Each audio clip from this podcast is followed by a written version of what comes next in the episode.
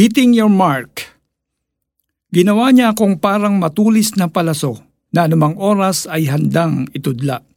Isaiah 49.2 Kung ang buhay mo ay isang matulis na araw sa kamay ng Diyos, saan kaya ang destinasyon mo? Sabi kasi sa Merriam-Webster, an arrow's purpose is to hit a specific direction.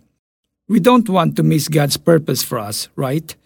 Kung napanood mo ang movie na The Passion of the Christ, baka isa ka rin sa nakaubos ng tissue sa kaiyak habang nagtatanong, bakit ba kasi kailangang mapako si Jesus at mamatay para sa mga taong nagpahirap sa Kanya?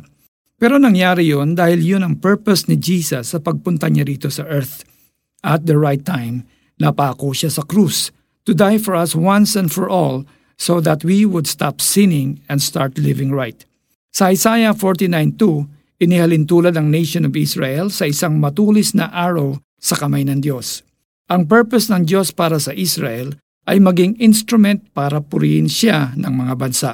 Katulad ni Jesus and the nation of Israel na may purpose, God also has a purpose for each one of us and He has prepared a unique mark for each one of us to hit. Now, you might be asking yourself, paano kung malalaman at this point of my life kung saan ako gustong dali ni Lord? Ano ang target ni Lord sa buhay ko? For sure, God will equip us to hit the mark.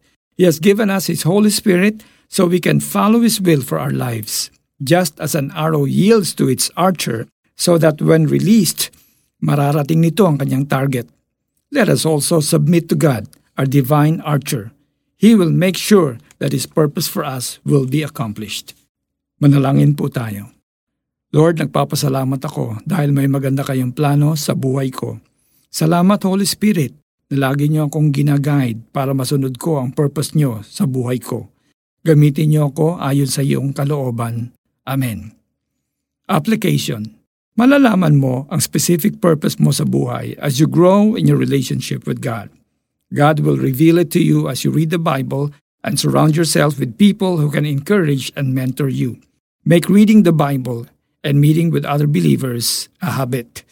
Ginawa niya akong parang matulis na palaso na anumang oras ay handang itudla. Isaiah 49.2 ito po si Alex Tinsay na nagsasabing kapag ka Jesus nagtiwala, buhay mo'y hindi mapapariwala.